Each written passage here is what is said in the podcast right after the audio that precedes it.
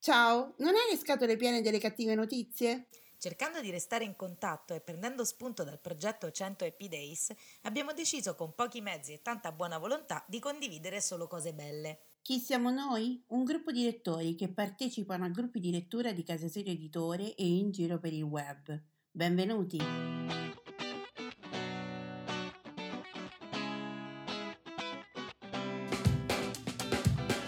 Ciao, sono Simona da Rocche di Papa.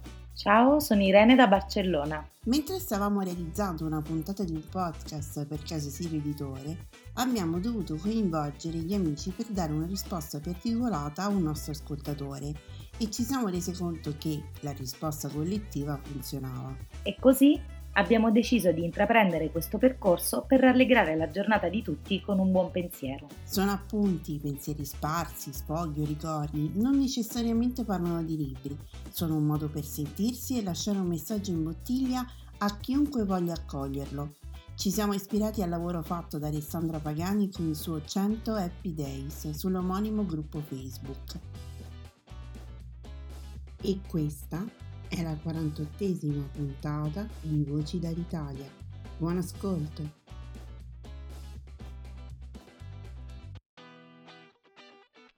Federica da Roma.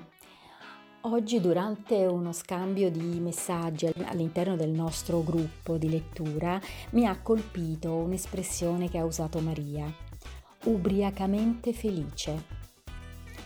A lei, a Maria, a Orso e a tutti voi dedico la lettera F dal catalogo della gioia di Antonella Netta. F è la lettera della felicità terrena, del soffio che fugge dalle labbra, è la fiducia dei fiori che si flettono quando scende il sole, ma è anche la lettera del fulmine, della fiamma che fende il buio. Fa freddo, diciamo, e la F si raddoppia nello stesso fiato della bocca sul fuoco. A presto. Ciao, sono Alessandra e questi sono i 100 Happy Days. Ogni giorno per 100 giorni troviamo insieme qualcosa per cui essere felici e grati nel qui e ora. Bene, siamo arrivati alla puntata 48 e vorrei ringraziare tutti per i mille passa download che ci sono stati su Sprecher, si pronuncerà così, speriamo. Ehm, insomma, questo podcast viene ascoltato e ci fa molto felici e speriamo di darvi sempre delle, degli spunti interessanti. Oggi è il 3 maggio e non so se lo sapete, ma nel 1927, il 3 maggio, il romanzo di Margaret Mitchell, Via col vento, ha vinto il premio Pulitzer. E l'ho visto in, um, cerca- facendo una ricerca su internet e ho pensato di condividerlo con voi perché è uno di quei romanzi che io sinceramente non ho mai letto, ma di cui conosco la storia, sia perché c'è stato un film molto famoso, ma anche perché è diventato proprio parte della nostra cultura occidentale. Quindi volevo chiedervi, ma voi avete dei libri, diciamo così, famosi che non avete mai letto? Io mi espongo e dico che oltre a questo di Via col vento non ho mai letto Guerra e pace, che vorrei leggere, e non ho mai letto tutto Infinite Jest di David Foster Wallace perché la storia delle note così lunghe mi ha un po' scoraggiato e anche perché mi sembra proprio un, un infinite gesto, una presa in giro per cui ho, ho sempre dei dubbi se affrontare o no quella lettura però per esempio è interessante sapere che appunto esistono dei libri famosissimi e vogliamo sapere quali sono i vostri, quelli più famosi che non avete mai letto. Poi Volevo parlarvi, volevo leggervi una frase, dedichiamo quindi la gratitudine del giorno ai libri belli perché siamo tutti un gruppo di lettori e non abbiamo ancora dedicato una volta una puntata alla, a ringraziare per tutti i libri belli che incontriamo nella nostra vita. E per sigillare questa gratitudine del giorno vi leggo una frase eh, tratta dall'arte dell'abbraccio, l'importanza di costruire dei legami scritta da, da Isako Ikeda e Sarah Wider per PM. La frase è del capitolo 8 che si chiama Simpatia e somiglianza e eh, dice la lettura brilla come oro, è la sorgente del trionfo, è l'utile compagna della felicità, il sentiero che conduce alla grandezza. Leggere buoni libri e criticare i libri cattivi vi rende persone di giustizia.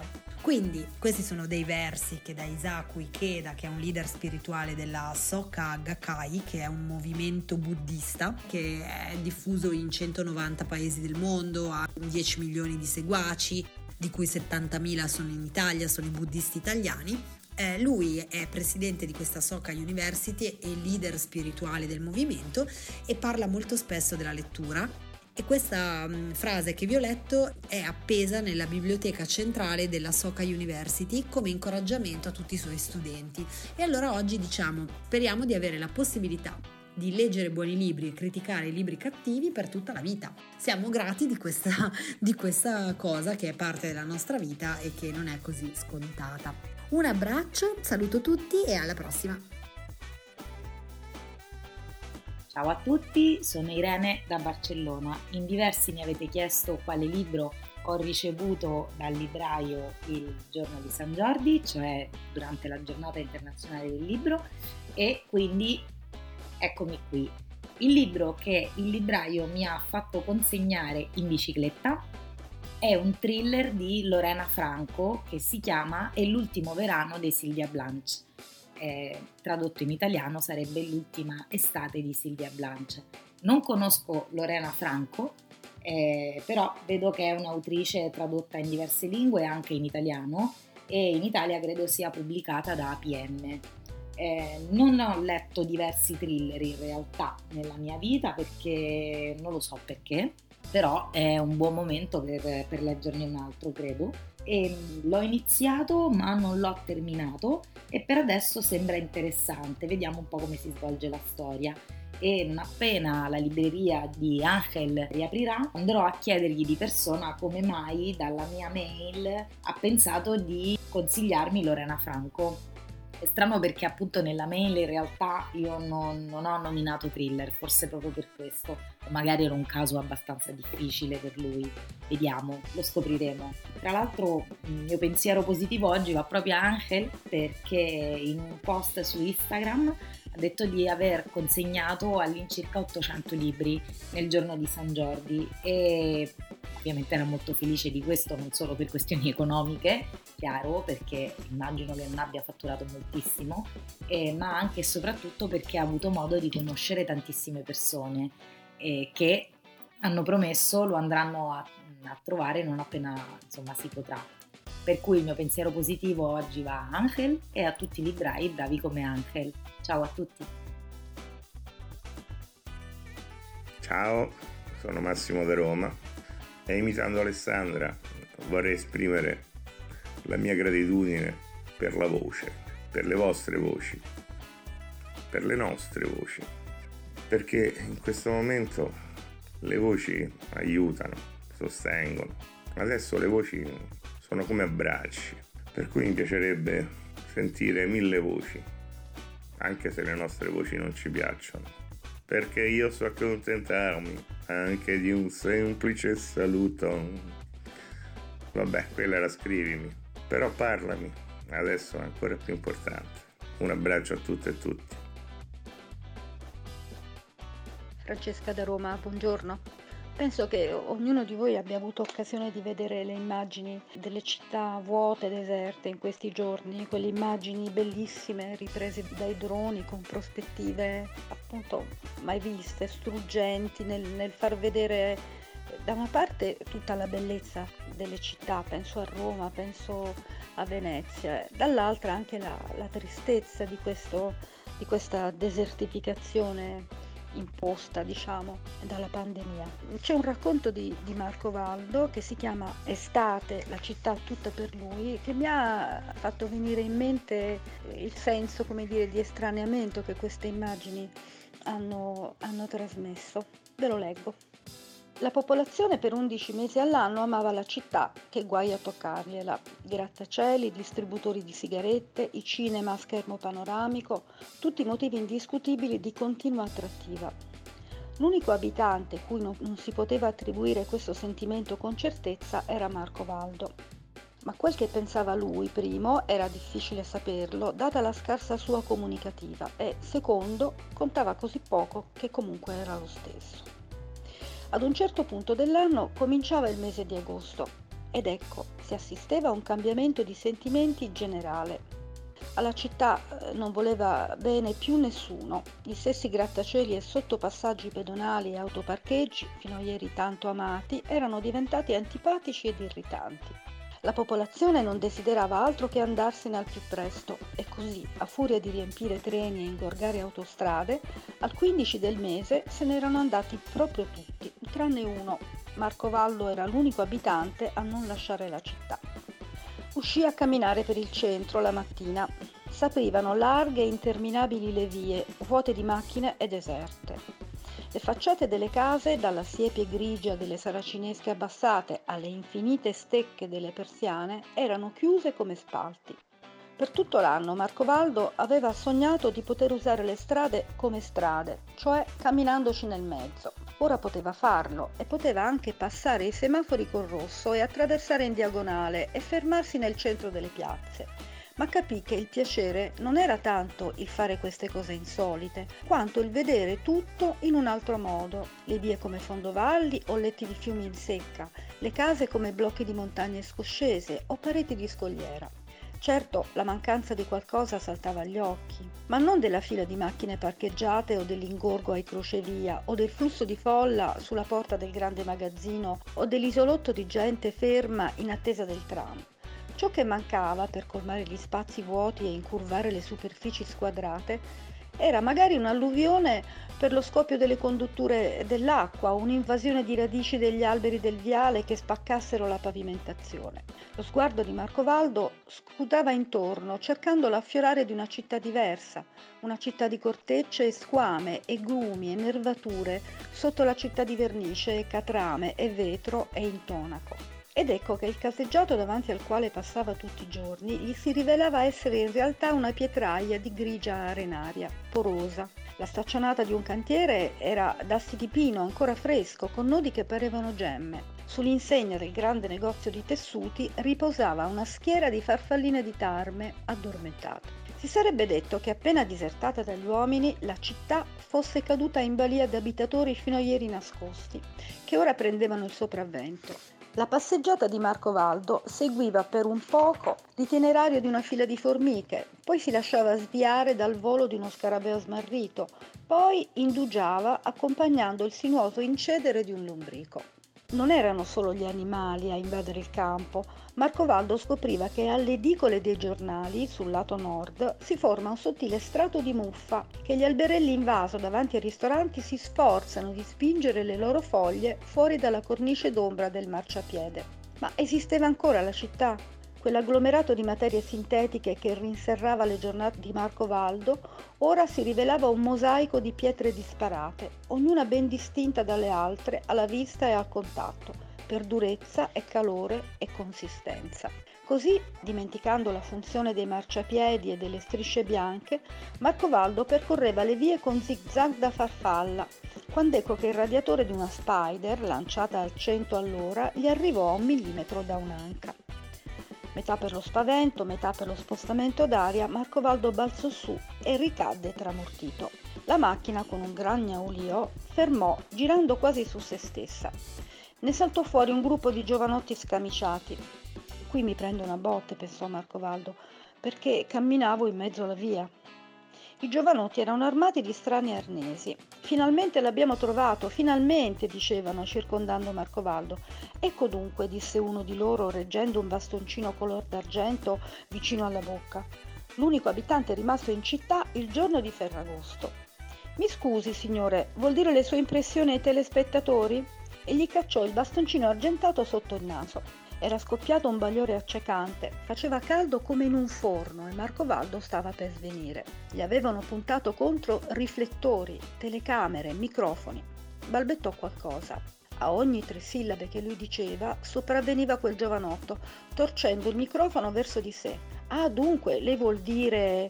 e attaccava a parlare per dieci minuti. Insomma, gli fecero l'intervista. E adesso posso andare? Ma, ma sì, certo, la ringraziamo moltissimo. Anzi, se lei non avesse altro da fare e avesse voglia di guadagnare qualche biglietto da mille, non le dispiacerebbe restare qui a darci una mano? Tutta la piazza era sottosopra, furgoni, carri attrezzi, macchine da presa col carrello, accumulatori, impianti di lampade, squadre di uomini in tuta che ciondolavano da una parte all'altra, tutti sudati. Eccola, è arrivata, è arrivata! Da una fuoriserie scoperta scese una stella del cinema. Sotto ragazzi, possiamo cominciare la ripresa della fontana. Il regista del teleservizio, Foglie di Ferragosto, cominciò a dar ordini per riprendere il tuffo della famosa diva nella principale fontana cittadina. Al manovale Marcovaldo avevano dato da spostare per la piazza un padellone di riflettore dal pesante piedestallo. La gran piazza ora ronzava di macchinari e sfrigoli di lampade, risuonava di colpi di martello sulle improvvisate impalcature metalliche e d'ordini urlati. Agli occhi di Marcovaldo, accecato e stordito, la città di tutti i giorni aveva ripreso il posto di quell'altra, intravista solo per un momento, o forse solamente sognata. Buongiorno, sono Valeria e parlo da Roma. Buona domenica a tutti voi, ascoltatori di questo bellissimo podcast e mm, oggi volevo ringraziare ancora Alessandra per le sue proposte, le sue domande ehm, che fa eh, spesso. E nei prossimi giorni sicuramente mi prenderò eh, la mia parte di, di, questo podcast per risponderle in modo più approfondito, però sono veramente molto ehm, contenta del, di essere venuta a conoscenza eh, della sua iniziativa, eh, lo Speed Book book date, eh, uno speed date dedicato però ai libri e non solamente a eh, conoscere nuove persone, ma a parlare, usare lo speed date per eh, pubblicizzare un libro amato. E mi sembra un'ottima idea e anzi se potrò dare una mano per organizzare per esempio a Roma in futuro quando sarà di nuovo possibile in sicurezza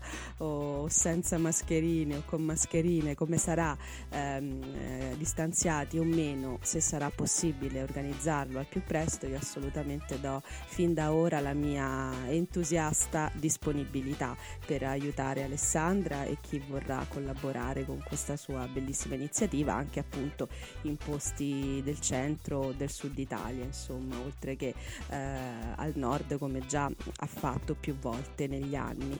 E, mh, oggi però è domenica e io penso molto a, a Porta Portese, che è un mercato, per chi non fosse pratico, di abitudini dei romani e di posti di Roma. È un mercato della domenica mattina e quando non si è dormiglioni, quando non si è impegnati perché magari si va in chiesa o, o si va in chiesa in un altro momento o comunque non si hanno altre cose da fare e si è interessati e appassionati dei mercatini, beh, Porta Portese è veramente una tappa obbligata. Io in realtà non l'ho mai amata particolarmente ci vado di rado, ci, andavo di rado, eh, però quando ci andavo insomma trovavo anche delle cose molto interessanti, ho fatto degli affari, ho preso anche le fregature perché è tipico di questi mercati fare sia un affare ma c'è sempre la, il rischio della fregatura, e, mm, però devo dire che in questo periodo ci ho pensato particolarmente perché ovviamente è uno dei posti più proibiti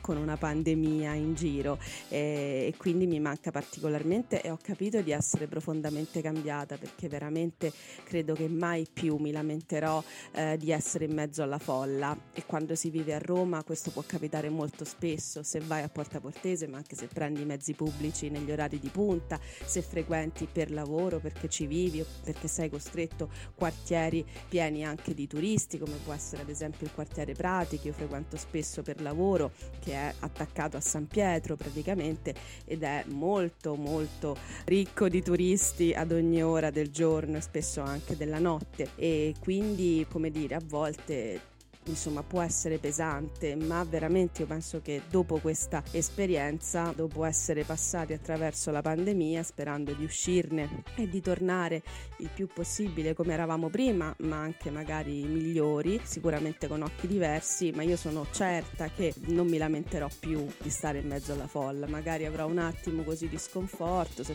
posso essere infastidita, se magari ci sono anche dei cattivi odori, se mi sento costretta, se mi sento poca aria, ma non mi interessa interessa, io penserò a quanto mi sia mancata la gente in questo periodo e assolutamente penserò sono fortunata, non mi interessa se adesso sono qui che non riesco a camminare per quanta gente è intorno a me, non mi interessa se a Porta Portese devo stare attenta che non ci siano borseggiatori, devo stare attenta a centomila cose, non mi interessa, va bene questo perché siamo animali sociali e abbiamo bisogno dell'altro anche quando l'altro può essere a volte insomma anche un po' un fastidio, insomma non ce lo non ce lo nascondiamo quando siamo in mezzo a una folla che un po' ci schiaccia, però insomma Porta Portese è comunque un luogo molto affascinante dove appunto vi ripeto si possono fare anche grandi affari, bisogna essere bravi, eh? io non sono sempre molto brava, però devo dire anche poi da appassionati di libri assolutamente può essere una miniera come tanti mercatini dei libri usati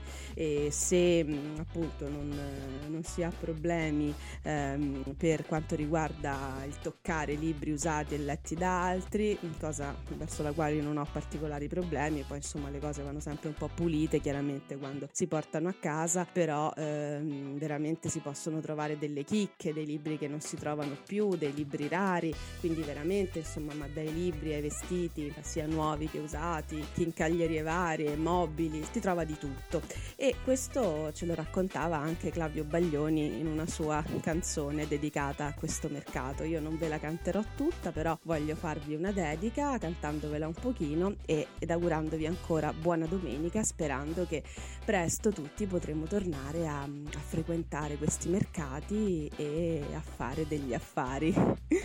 ancora buona domenica. La domenica mattina si è svegliato già il mercato. In licenza son tornato e sono qua per comprarmi dei blue jeans al posto di questa divisa. Stasera poi le faccio una sorpresa. C'è la vecchia che ha sul banco foto di Papa Giovanni. Sta qui da 40 anni o forse più. E i suoi occhi han visto re scannati, ricchi ed impiegati, capelloni, ladri, artisti e figli di Porta Portese. Porta Portese, Porta Portese, cosa avrai di più?